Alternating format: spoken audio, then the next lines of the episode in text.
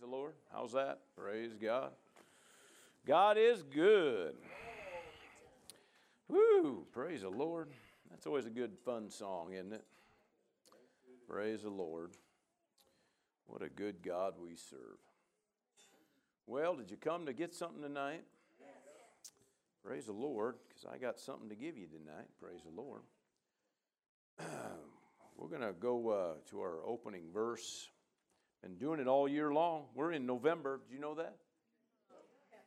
Like we just blinked, and all of a sudden it's like we're, wow. So, anyway, we are in November, and we have been, at least my time with you on midweeks, have been talking about living the life of faith that we're called to. Praise God. And uh, at least that was my what I was commissioned to do. And so I've stuck to that. Praise the Lord.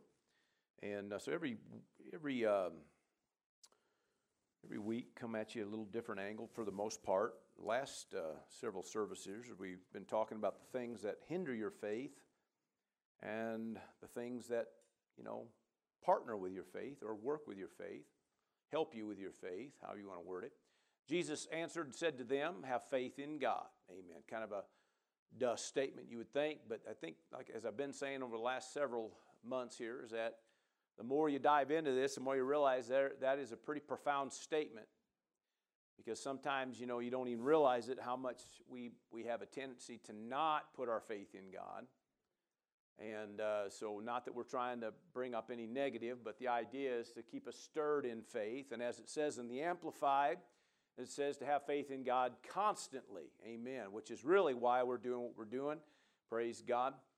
And uh, staying with it, sticking with it. Amen. Stirring our hearts, you know, keeping our minds renewed. Praise God. Uh, to, a, uh, to the fact that we're called to live by faith. Praise the Lord.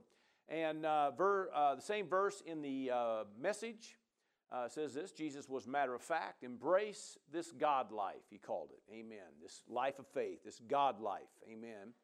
And it says, really embrace it, and nothing will be too, too much for you.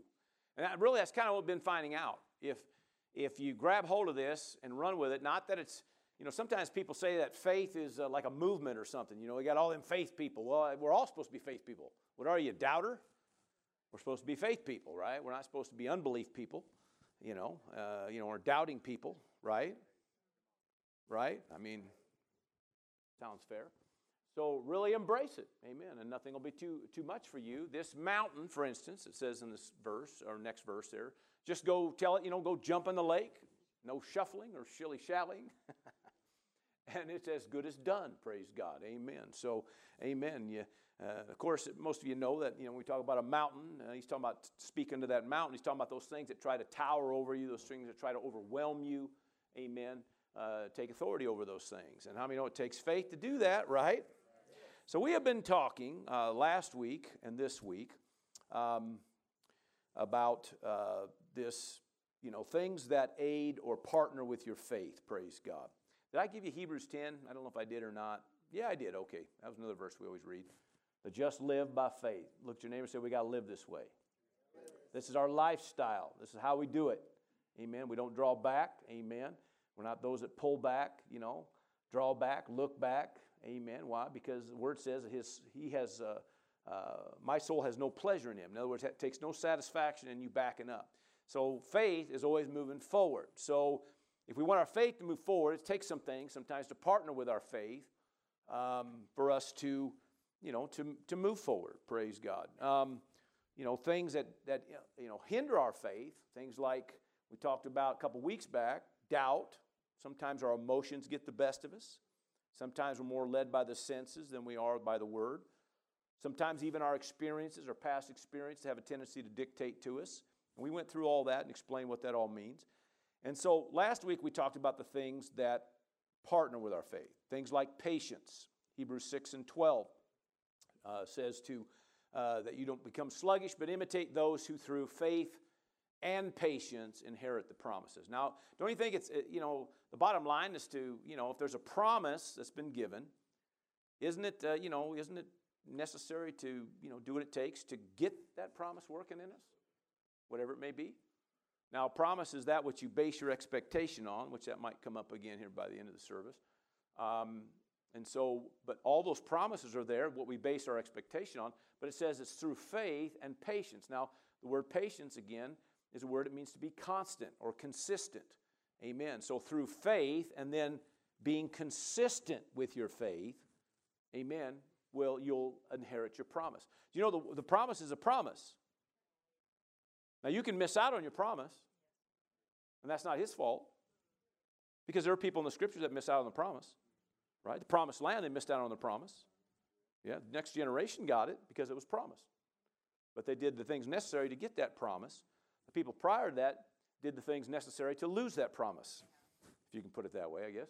Uh, but uh, so, you know, the promises are there, and they're for, you know, everybody. The word says all the promises of God are yes and amen. Amen. So uh, it, the promises are there, but sometimes people give up halfway into the process.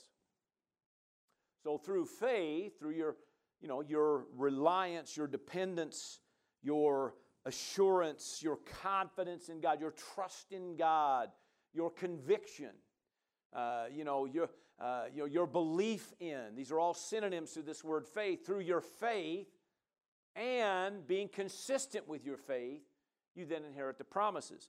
And uh, like Brothers Wigglesworth said, he said sometimes uh, you know, the, it's the enemy's dogged determination to outlast you. You know, one, uh, one brother said it this way. One of those, uh, I think it was uh, Ford, uh, said it this way. He said, Henry Ford made a statement about, you know, some people give up before, you know, they got to their, you know, promise. Gave up too soon, you know. And, you know, there's, you know, there's things that, you know, people fail in life just because they gave up too soon. I think that's what he said. I think is how it worded. And so, uh, uh, you know, I think that's true. You know, a lot of people just give up, okay? And, you know, the fight gets pretty tough or something, or pretty soon you kind of get a wore out. You ever been wore out? Right? Sometimes we've missed out a lot of promises because we got wore out, got tired. Right? Well, I didn't mean the promise wasn't there.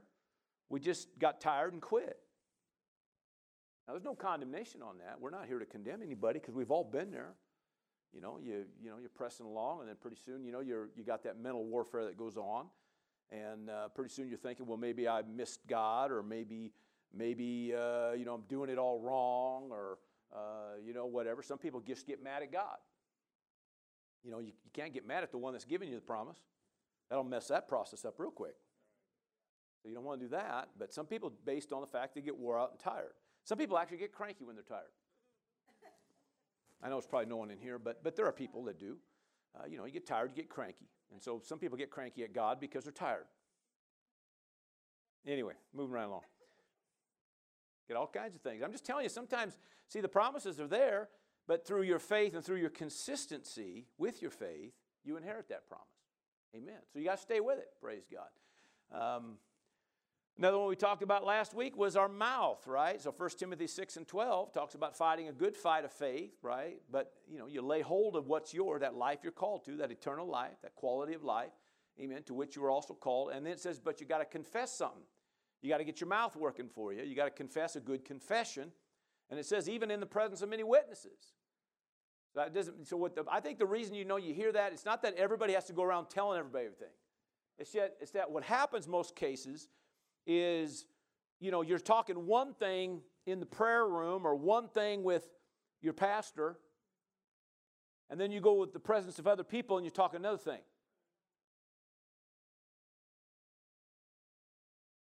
I, again, nobody in here, but you know, people do that. People do that. You know, they get to talking other things around other people, and uh, you don't even realize that that just messed up the process. Now, good confession, okay, the word confession, homologia, which means same word, uh, you know, two different words, it means same word. Uh, the word in uh, homologia in, uh, uh, in a concordance means a covenant acknowledgement. In other words, you acknowledge your covenant, your word. So you speak the same word, you talk your covenant. So when you're in the middle of a fight, the fight of faith, one of the things that's got to work for you is your mouth. You got to get your mouth working for you not against you. Listen, you already got enough warfare going on. The last thing you need to be doing is shooting yourself in the foot with your own words. Death and life are in the power of the tongue. Those who love it will eat the fruit thereof. Amen. Proverbs 18 tells us. Amen. Matthew, Jesus uh, talking, he says it's not what uh, goes in the mouth that defiles a person, what comes out of his mouth that messes him up. Come on, right? That's how this stuff works. Uh, just like you got born again through you believe in the heart, you confess with your mouth. It goes on to say the principle is that you know you believe in your heart, amen. But your salvation comes based on, come on, a confession. Confess the word. You believe in your heart. You confess it, amen, and salvation comes or deliverance comes. So you got to get your mouth working for you, amen. Listen, you'll mess up your faith if you got your mouth going in the wrong direction. Remember, there's promises for you and me. Amen. And if we're going to do the things that, that hurt your faith, then you, know, you can't, you know, don't, don't be upset because things ain't manifesting. So you have to learn to keep your mouth in check as part of it. Amen. The other thing we talked about last week was uh, out of James uh, 2, uh, was one of the texts we use. I'm talking about uh, through, uh, you know, faith. Your faith has to have a corresponding action. It's got to have works. It means a corresponding action or reaction. Amen. Uh, most of the time, it ends up being a reaction. Most people lose, miss out on things because of a reaction. Their initial action was they believed, they did something, they said something. Amen. They were pressing in for something, but then here comes something to oppose your faith. And James 1 brings out very clear that your faith's going to be attacked. You don't be ignorant of this stuff. Amen. You made a decision you're going to stand for God, then you think the devil's just going to go, oh. No, he's going to say, really? Well, let's see about that. Okay. Amen. And so you just stand your ground. You got to learn to stay, stay put and stand your ground. You got to have a corresponding action. So that means there ought to be things in your life, amen, that ought to, ought to, you know, ought to let people around you know. They should be able to look at you and go, that person's believing.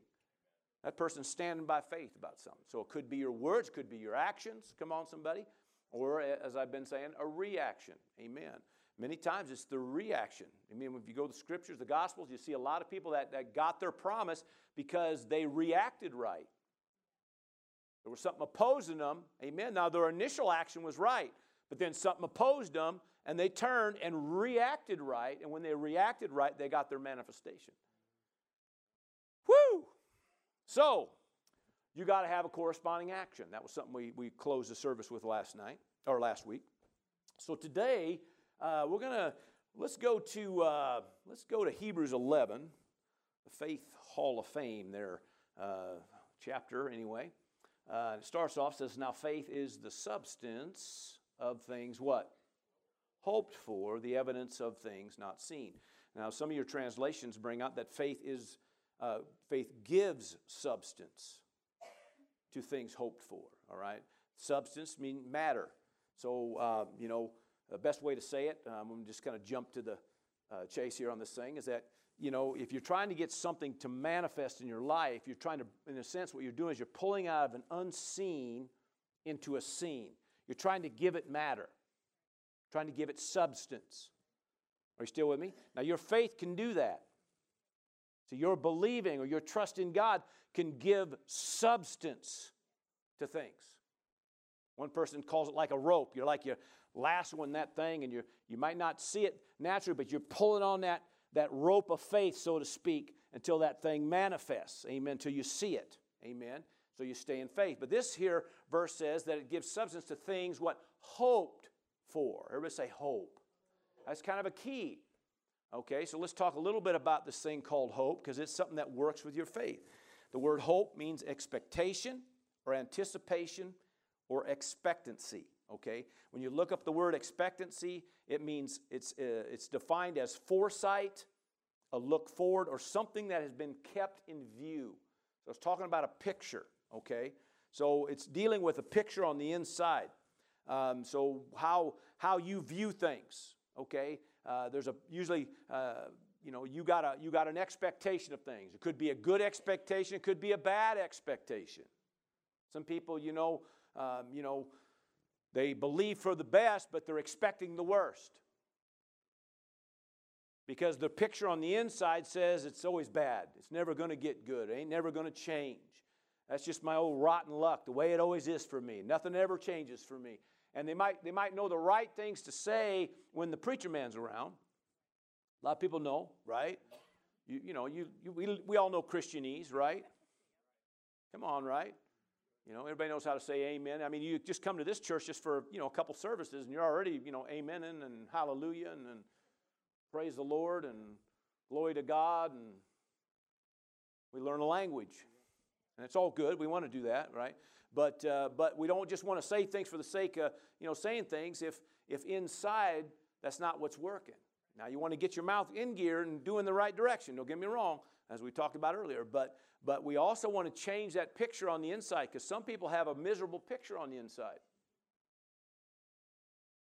Okay, let's look at uh, Romans 15. Romans 15.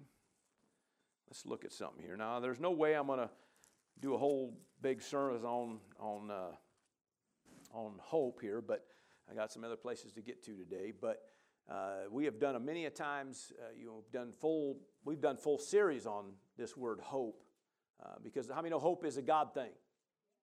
It's a God. It's of God origin or God's intention, His His purpose, His part of His attributes or characteristics. Amen. God's a God of hope. And verse 13 of uh, Romans 15 says, Now may the God of hope, amen, fill you with all joy and peace in believing that you, why? Well, that you abound in hope. Okay, God wants you to abound in hope by the power of the Holy Spirit. Now, you've heard a lot of times, you know, people say, don't get your hopes up. Now, that's actually unscriptural. You're supposed to get your hopes up. Now, I know why people do it. Don't get me wrong. I get it. You know, people sometimes are concerned if I get my hopes up and then, you know, you know, sure as you know what, I'm just going to fall on my face again. And, uh, well, that's your picture. Your picture is it's, it's never going to work for you. Your picture is I'm always going to stay broke, busted, and disgusted, or stay sick, or stay, you know, m- uh, you know, family problems or issues or whatever. That's their picture. Okay? It may be what you, and listen, we're not making light of anybody's thing because you may be around it all the time. And that's what you see constantly. But you got to start changing that picture. Okay? And so God wants to fill you, amen, it says, amen, in all, with all joy and peace in believing that you may abound in hope. God wants you to be filled and abound with hope. Why? Because He's the God of hope. Well, then, if you want hope, you're going to have to hang out with Mr. Hope. I'm not talking about Bob. Okay. So I'm talking about, you know, the God of hope. You hang out with Him, guess what? Hope comes, okay? So expectation comes. Amen. Anticipation comes. The more you hang around with God, the more you expect God to do something. Still with me?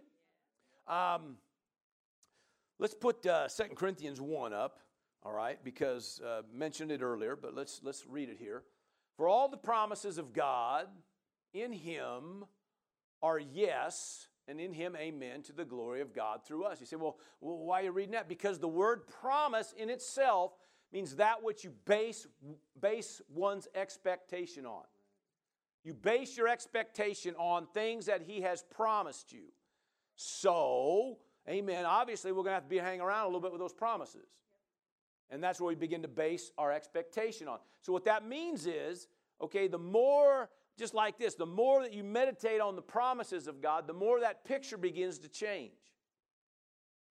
Come on. The more you get around it, the more you meditate on it. Amen. Pretty soon, all of a sudden, you start seeing this thing, you know, this thing can happen. This is going to work. This is going to happen for me. Amen.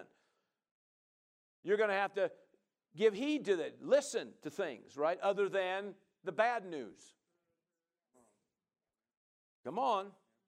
Amen. Because the more you hear the bad news, the more your expectation is that's what's going to happen. You know, you know, it's amazing to me how fast uh, somebody's uh, you know negative mind can work.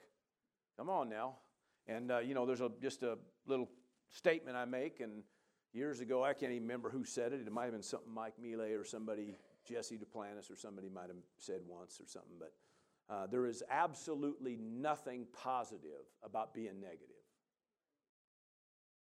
There isn't one, one bit of anything that's positive about that. So it's so easy to be negative, but the reason people go negative is because that's the picture that they have on the inside. Are you still with me? Now, um, expectation or anticipation, uh, it's what colors your outlook. It's what shapes your attitudes, it's what influences your actions. So if your expectation's off, your outlook's going to be off. All right, if your expectation's off, your attitude's going to be off. Right? If your expectation's off, your, your actions are probably going to end up being wrong because you're, you're, you're, you're more apt to expect, and as a result, you act on that. Now, the reason we're saying all this because faith gives substance. Faith works. Faith always works. I said it always works. And your faith always gives substance to what you're expecting. And we said, Well, I don't want that to happen. Then, then you got to change your expectation.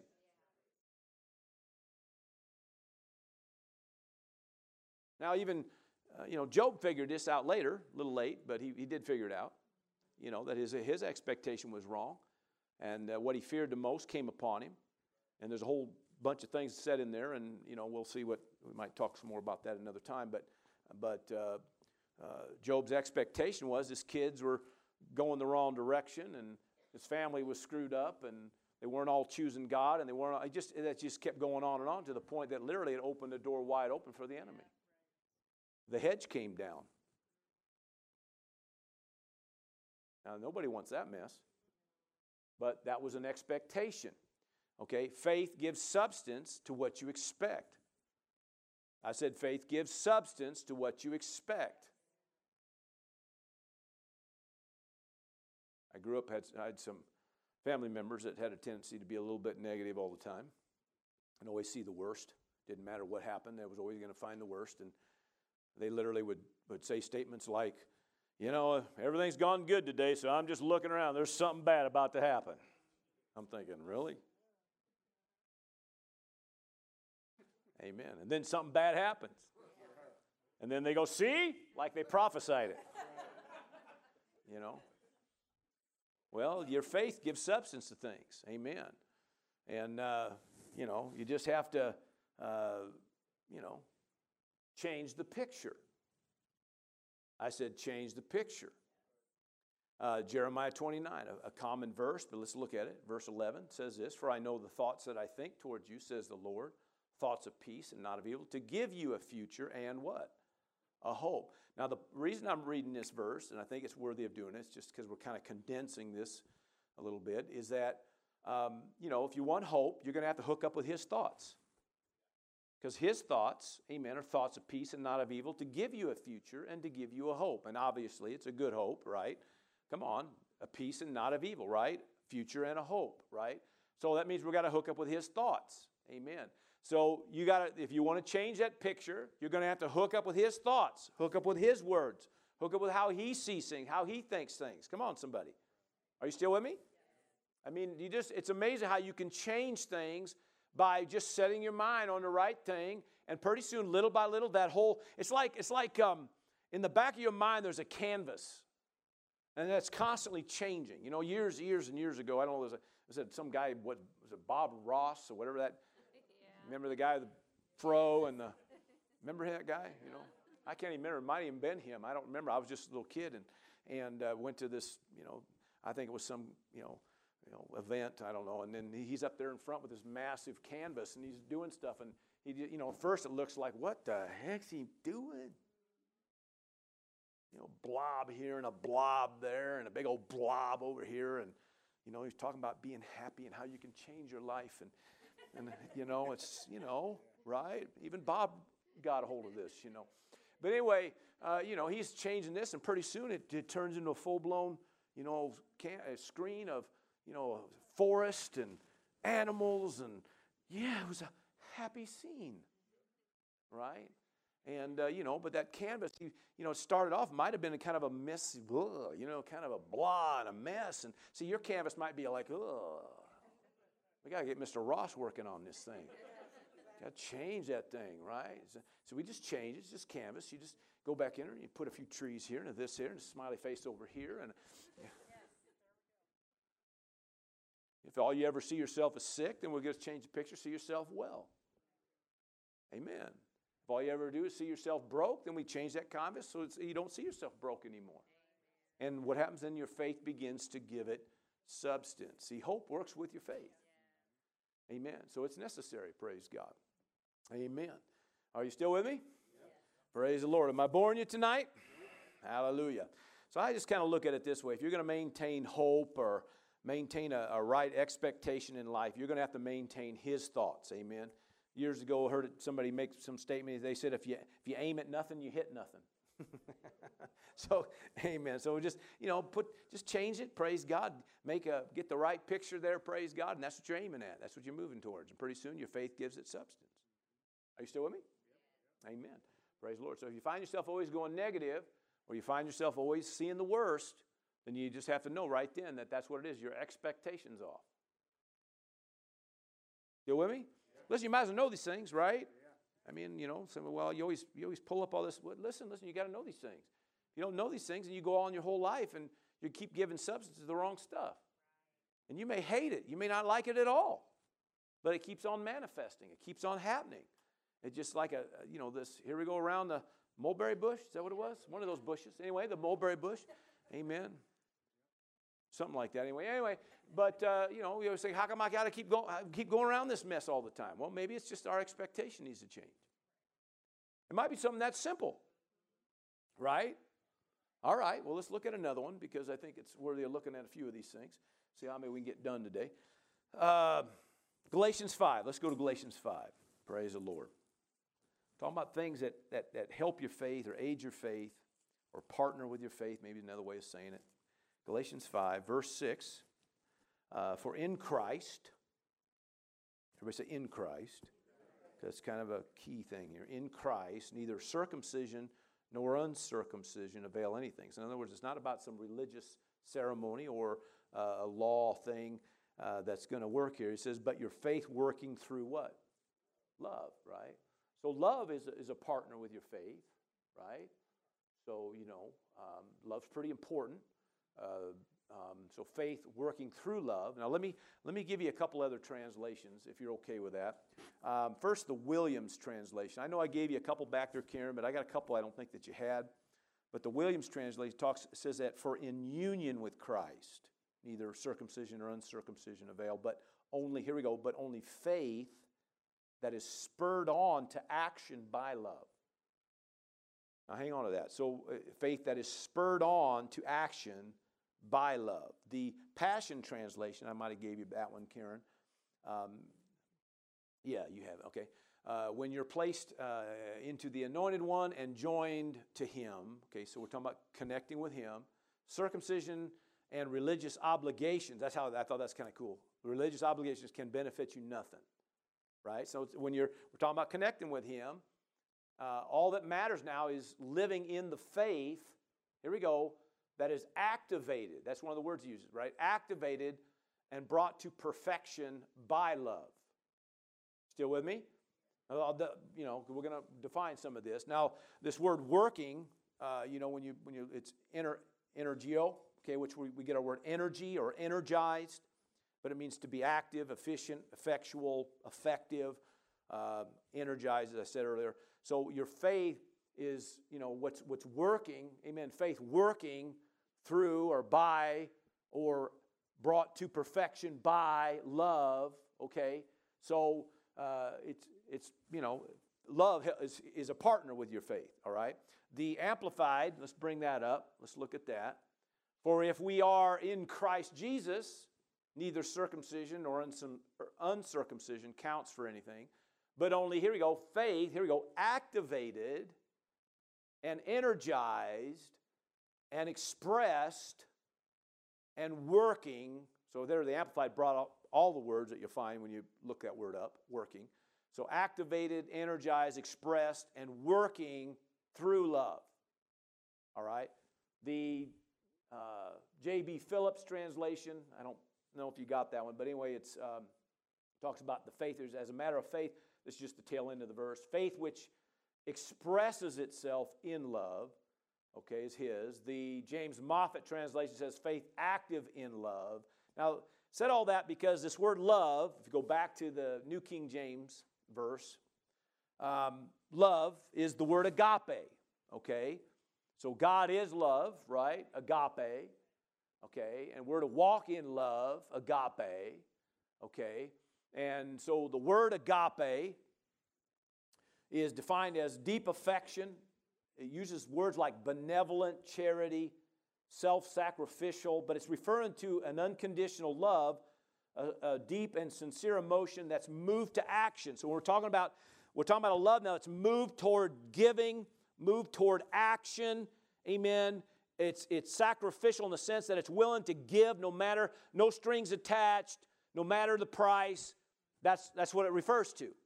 Okay, now the reason it's all necessary is because a lot of times, you know, when it's taught, um, it's talking about, you know, your love for people, your how you walk in love, your faith works.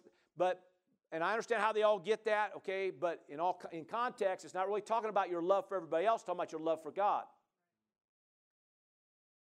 Now, we're not taking away from all that others because the word says if you want to you want to find out how you love God, find out we'll watch you how you love people.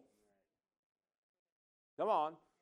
Come on. So, you know, you know, so we're not taking away with the fact that we, we should be walking in love with everybody else too. Okay? Because it, it, it could hinder some things. But in context here in Galatians 5, he's talking about somebody that's in union with Christ, that's just trying to release faith towards something, working towards something. It says, but it comes through this love thing. So he's talking about an unconditional giving of oneself. Still with me? Now, you, we'll take verses like uh, Revelations 2, um, talking about the church at Ephesus. He said, One of the things I had against you is that you've, you've left your first agape, you've left your first love. Okay? So your, your, your unconditional, you know, deep affection, giving of oneself has diminished. Come on. Now, now listen, there's a reason for all this.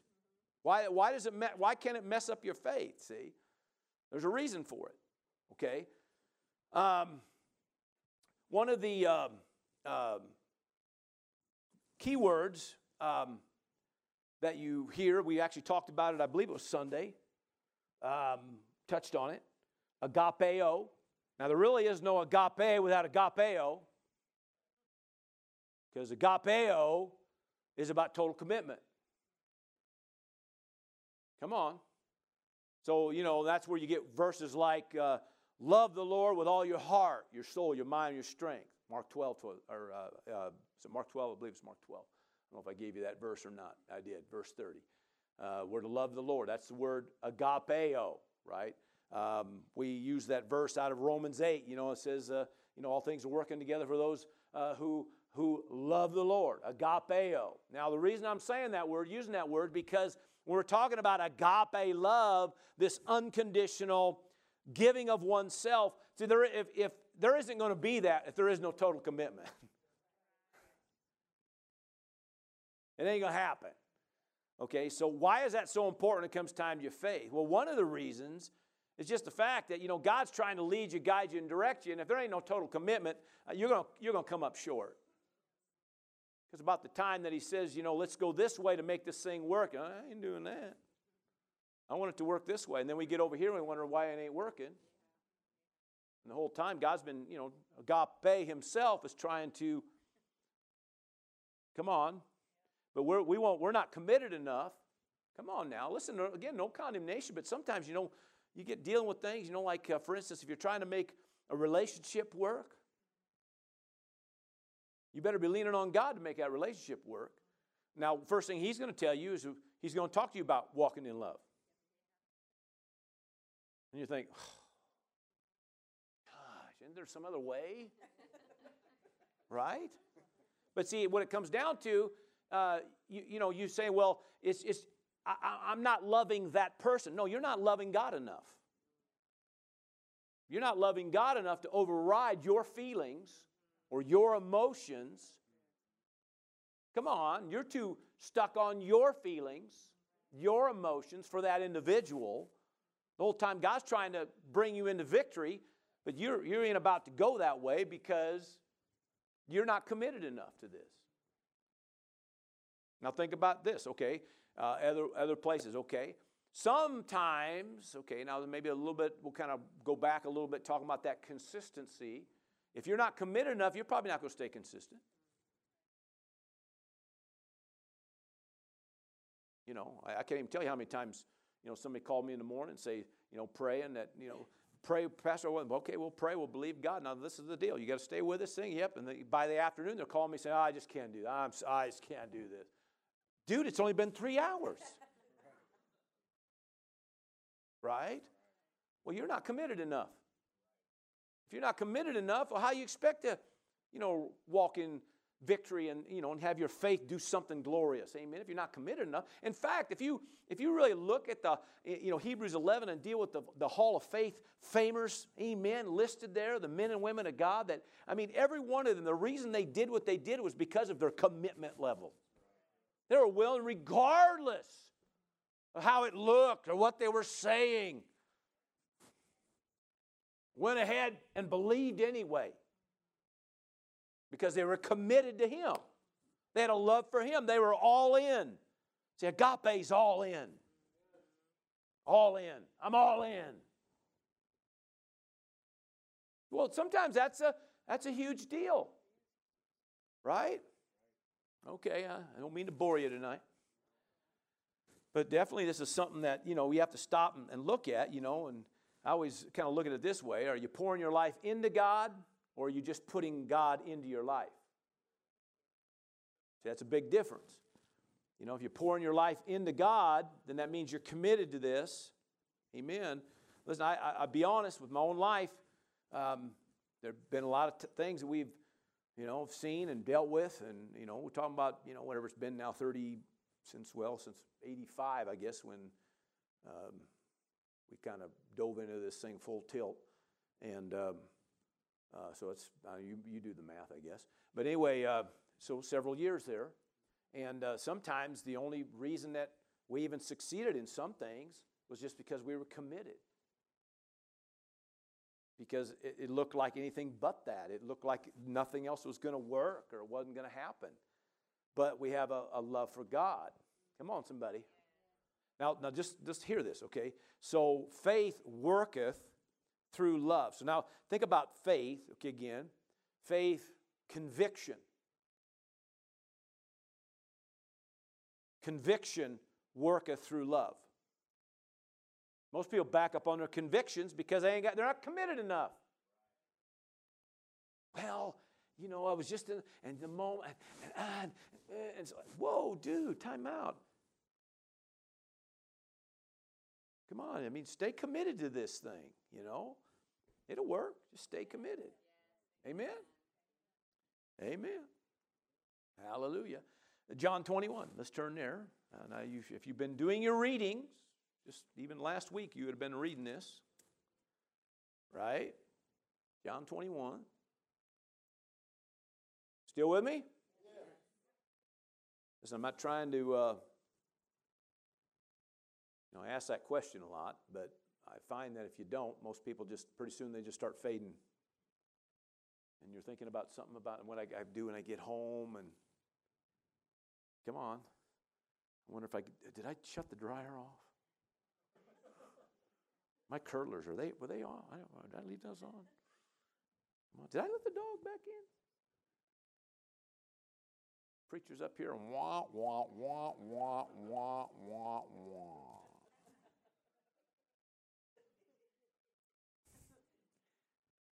And your thought is, please get done so I can get home. I need a piece of pie at Shari's or something. I don't know. Amen. So you gotta sometimes you gotta be reminded, you know, stay connected, hear what's being said, because this could be stuff that, that fixes it. Right? Right?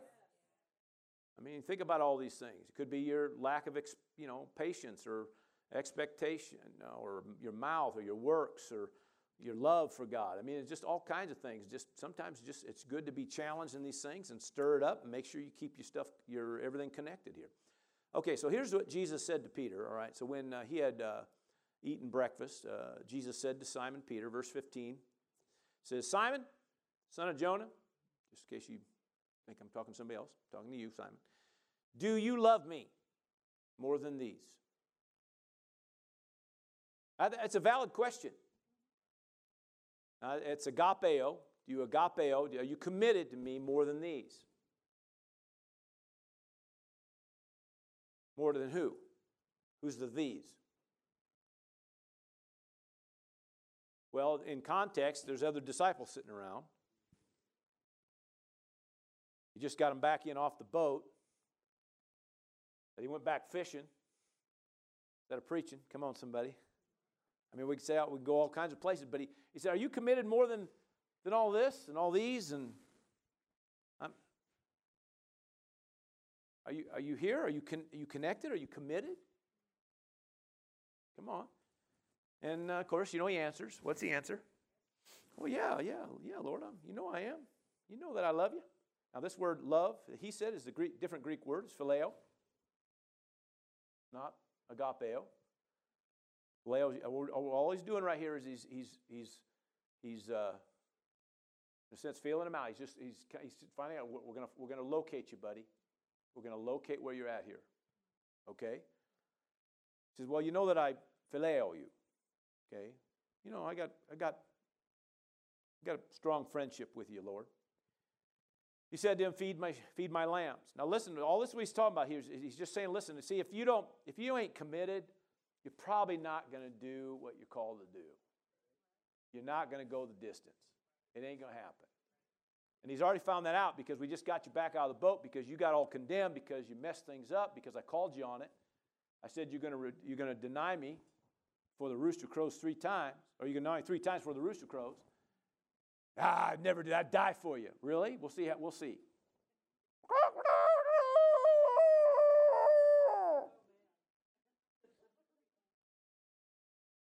What happened? He denied him three times by that time.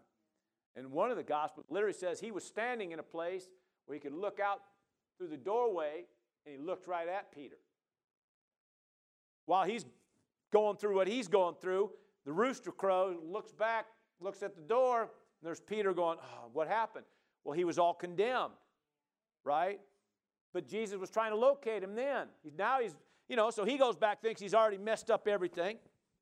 He's back to fishing again. Comes back in because they realize it's the Lord. Comes back in into shore. They have breakfast. Now he says, Peter, do you love me? You committed? Well, you, you, you know I, I'm fond of you. Did that to my wife one time. She about hit me. yeah. She said, I love you. I said, I'm, I care highly for you too, honey. We'll talk about commitment here in a second. well, anyway, so we have a joke on that. It's been that way for about 30 years. No, I, I have told her I love her, though. I better clear that up. But every now and then we say that stuff just to kind of just see if the other one's listening.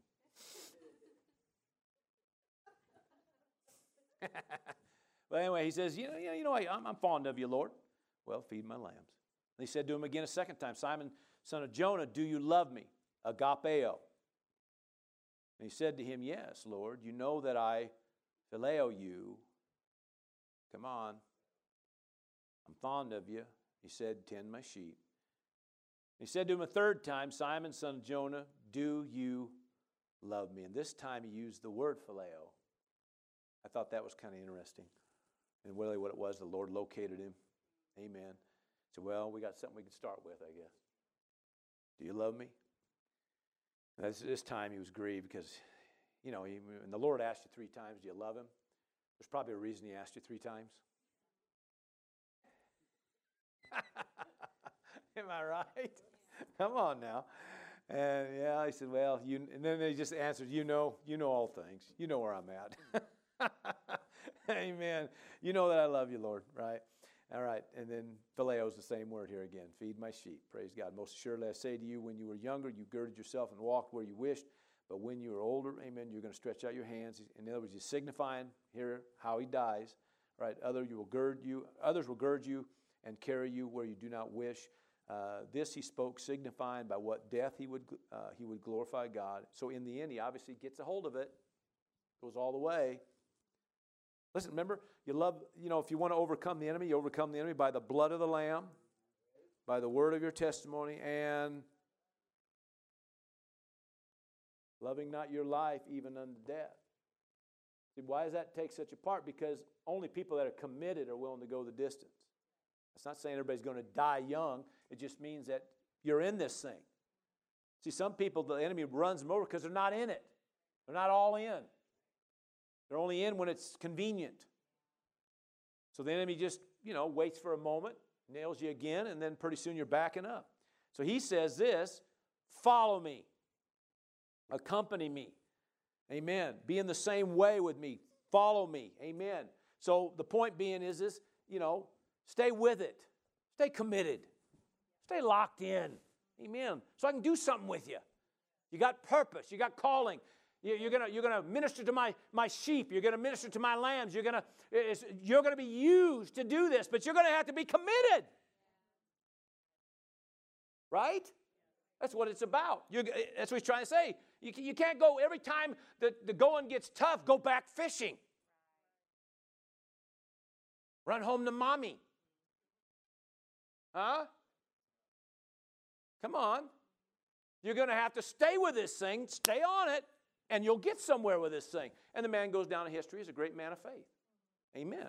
Did some great things. We even got some books in the Bible he wrote, right? I mean, come on.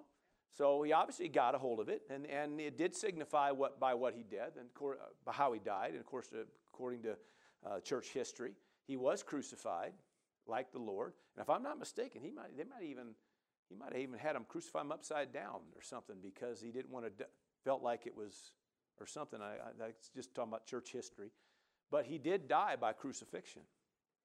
So anyway, uh, you'd have to be pretty much into this. Come on, right? Can you handle one more? All right. I think this is, uh, you know, pretty significant. Um, you know, when you think about all these, I don't know that any of them are more important than the other. They're just different things that, that, that work alongside your faith. So when we're talking about being a people of faith, well, you can't do that without the Word of God. Right? So, Romans 10, we actually used this verse probably about a month back on part of this series. Romans 10. And uh, verse 17, probably should read all of it, but just says this. Um, so then faith comes by hearing, and hearing by the, the word of God. In, in context, talking about hearing the message, amen, the gospel, the good news, the glad tidings of good things. He's talking about in context. The, the report of the Lord, the good news. Come on, somebody. And you keep you hear that, and hear that. Amen. He's talking about, and that hearing, where are you going to find it? In the Word of God, right? So if your faith comes by hearing, and hearing by the Word, and in context, it's talking about, amen, if you're hearing the Word, you're going to have faith in that Word. If you keep hearing that Word, you're going to have an expectation of that Word. If you keep hearing that Word, you're more apt to trust God. Come on, somebody, right? Now, if all you're hearing is CNN, you're probably going to have more confidence in CNN than you do the Lord. Why? Because that's what you keep hearing. Somebody said, oh, that ain't how it works. It sure does work that way. If all you're ever hearing is the bad news, that's all you're ever expecting is the bad news. Come on, somebody. Right? But the Word of God's got to be somewhere in there. You got to spend time in the Word. Amen. You got to meditate on the Word. You should be quoting the Word. Come on, somebody. Praying the Word. We can go on and on and on about all the things that are necessary about the Word. Now, this word here, so then faith comes by hearing, and hearing by the word of God. Uh, this word, um, I believe, is uh, the word rhema. Okay, so it's talking about a revealed word. So obviously, it's somebody that keeps hearing it. But what we're going to do here is just do. Um, let's go to First Peter. Um, look at this, First Peter. Are you getting something tonight? All right, verse. Let's see here. I think I gave you verse 23, Karen, but I, am going to back up to verse 22. Sorry about that. Um, and let me just go ahead and read it real quick. Since you have uh, purified your souls in obeying the truth, everybody say the truth, truth, through the spirit and sincere love of the brethren, love one another fervently with a pure heart, having been born again. Okay, so he's talking about you've been born, and may have been born again. Right? You received Christ. Okay, but you got born again not by a corruptible seed, but by an incorruptible or imperishable seed. How? Through the Word of God. Now, that word word there is logos, right? The word is living and power. That's logos, right? Come on. So, through the Word of God, which lives and abides forever, which means it, it it's alive and it, it abides, it, It can, it can do great things. It's living and powerful. The word logos itself, there's two Greek words for word, W O R D, logos and rhema. Now, many of my Wednesday night crowd probably heard this a hundred times, but not everybody necessarily has heard it. But um, logos um, means a um, God inspired word. What you hold in your, in your hand, a Bible, the B I B L E, um, is recorded inspired word. God breathed word. God inspired word. Then it was recorded down for you and me. Come on, somebody. So that every time you read that, that's God's inspired word or breathed word. Come on, somebody. That's ministering to you. It's alive, it'll do something. It abides. In other words, it, it, remain, it, can, it can take residence because it's living. Okay? So it can take residence within you know, renewed mind into your heart. We can go on and on about the seed of God's word in your heart, the, the mind being renewed. All this is about things that come in, and you, you're, you're letting that word come in and, and, and deposit into your heart and, and start renewing your mind, start changing and renovating, change the picture that you got. Amen. All this stuff starts happening when that word of God because it's living. Are you still with me? Okay, now let's, let's read on here. We're still in, in, in 1 Peter here. Verse 24 said, Because all flesh is as grass, and all glory of man is as the flower of the grass, and the grass withers and the flower falls away. But the word, in other words, all this other stuff I hear, all the natural things, they just kind of they come, they go. They look pretty for a season, then they go. You know, if you, you know, I have tulips that are planted you know, out not too far from our front door. And uh, uh, um, some years I don't even get to hardly see them because they, they spring up. Bloop, you go, oh, the tulips are up. And then here comes a rabbit. Right? Or a deer, okay? And, uh, and then, you, you know, it's like you walked in, you came back out and then said, Trudy, come look at the tulip. And you go, so, well, they're here, they're gone, right? Okay, the grass can be beautiful one day and you get about, you know, 100 degree weather for about a, a couple weeks straight and all of a sudden it's gone, right? All right, so the point he's just saying is that natural things come, they go. Stuff that you know, you're out there, it all it all comes and goes. But the word, now this word word is the word rhema. But the word of the Lord endures. It's what stands. It's what continues forever. So the point he's trying to make is you got born again by this just hearing an inspired word that started working on you.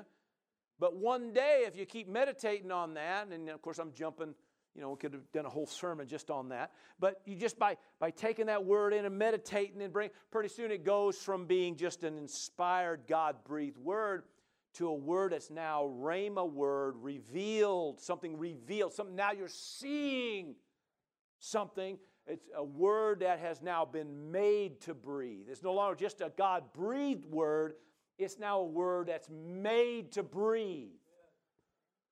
So, in other words, it came alive in you. Now, I'm telling you, faith begins to, amen, when you got, amen, that kind of word working, amen, it works with your faith. Man, I mean, something's happening. Pretty soon, what springs up? Revealed word. Because that's what remains. Hallelujah.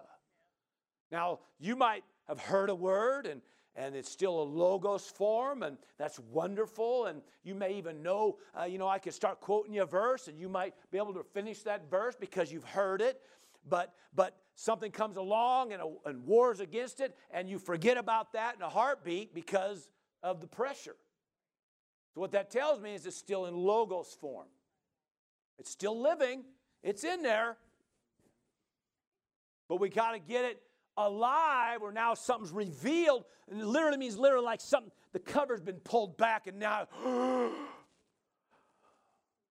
See, that's when, that's when the elevator goes all the way up, right? Lights come on, bats fly out of the belfry. It's like, oh. Listen, I, I can take, I literally can take you to spots on the planet where I had a revealed word.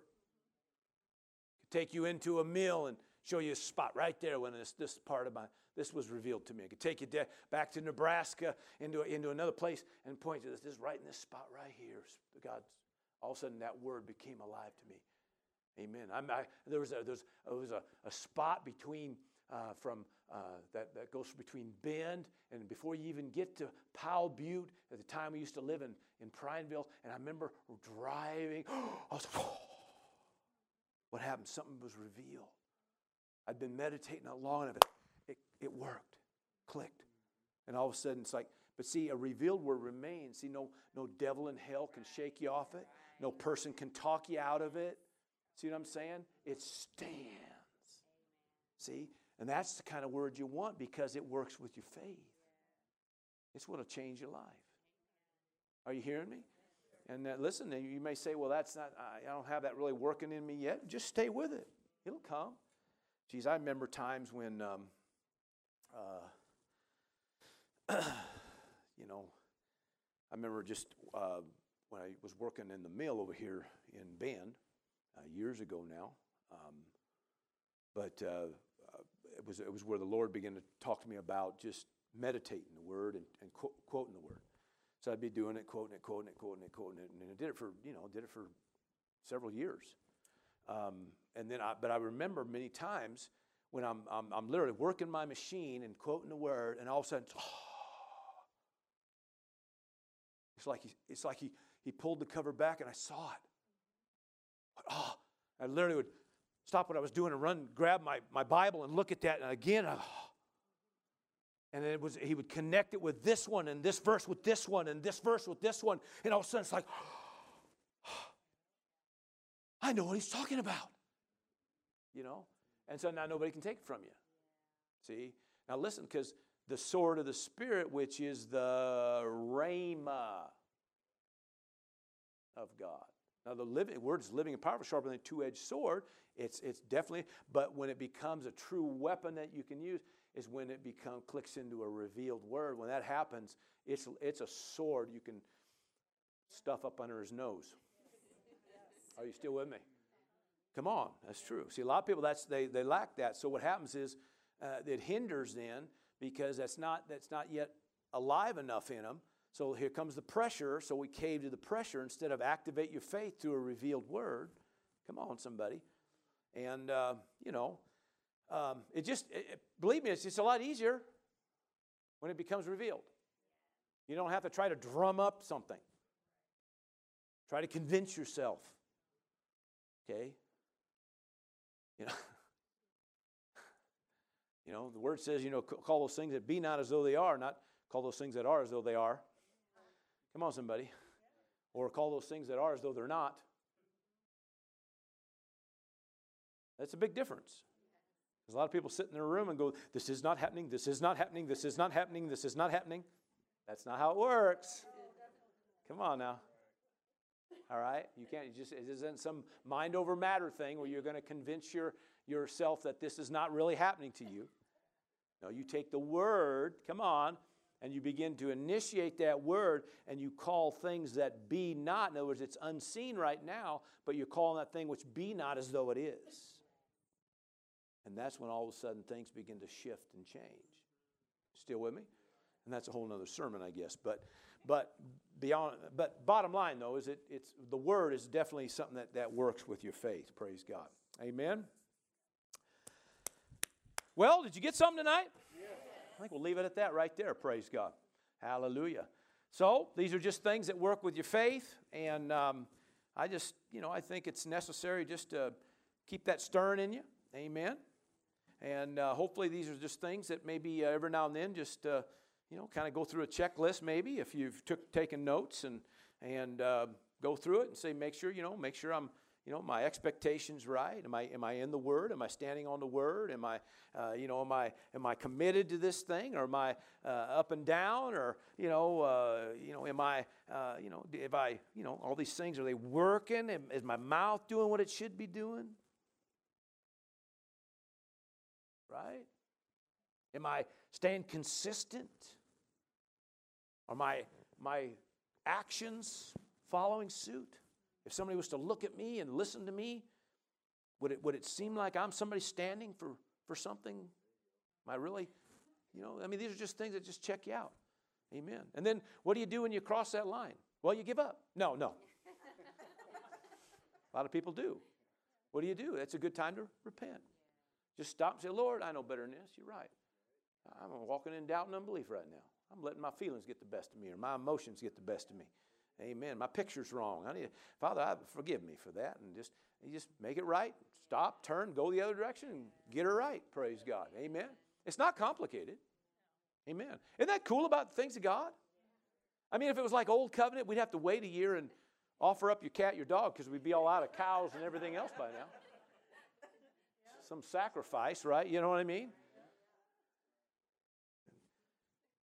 And the way I see life, you know, if you know, if I even offered a sacrifice on Saturday, by Sunday I'd already be ready for another one. I'd be somewhere along the line and messed it up again. So I think, man, goodness, you know, how, we I, got to wait a whole another year to do this. Well, you don't have to in the you know in the kingdom, the blood of Jesus. Come on. And so if there's something that hey, I wasn't walking in faith, well, just repent, get it right, get going in the right direction. Amen. I found the two; those are the things that help you a little bit too, because just by stopping, repenting and make it right. It makes you kind of be a little bit more sharp later. So you catch yourself, you know, especially when your mouth. It's like, whoa, bring those back. Whoo, no. right? Anyway, praise the Lord. Why don't y'all stand up? Praise God. Hallelujah. Father, we give praise and glory once again. We're thankful for your word. Thank you for these principles today. Thank you for a people of faith. This is how they live, this is their lifestyle. I'm thankful, Lord God, that all these areas are working in their life. Praise the Lord. Uh, just that are aiding their faith right now, that are just working for them. Praise God.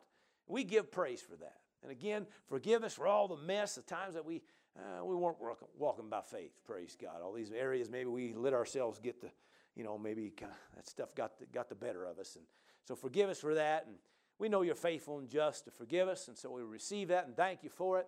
And we give praise, Lord God. Hallelujah that the good work that you began within each and every one of us, you are finishing.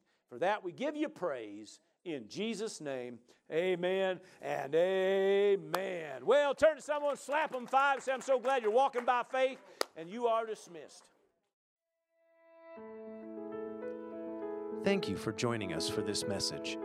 We'd like to take this opportunity to encourage those listening from anywhere in Central Oregon to join us Sunday mornings at 10 a.m and Wednesday evenings at 7 p.m. for our regular services. We understand that many do not have a home church, and we can't emphasize enough the importance of connecting with a church family. We'd be honored to meet you and spend time with you, praising God.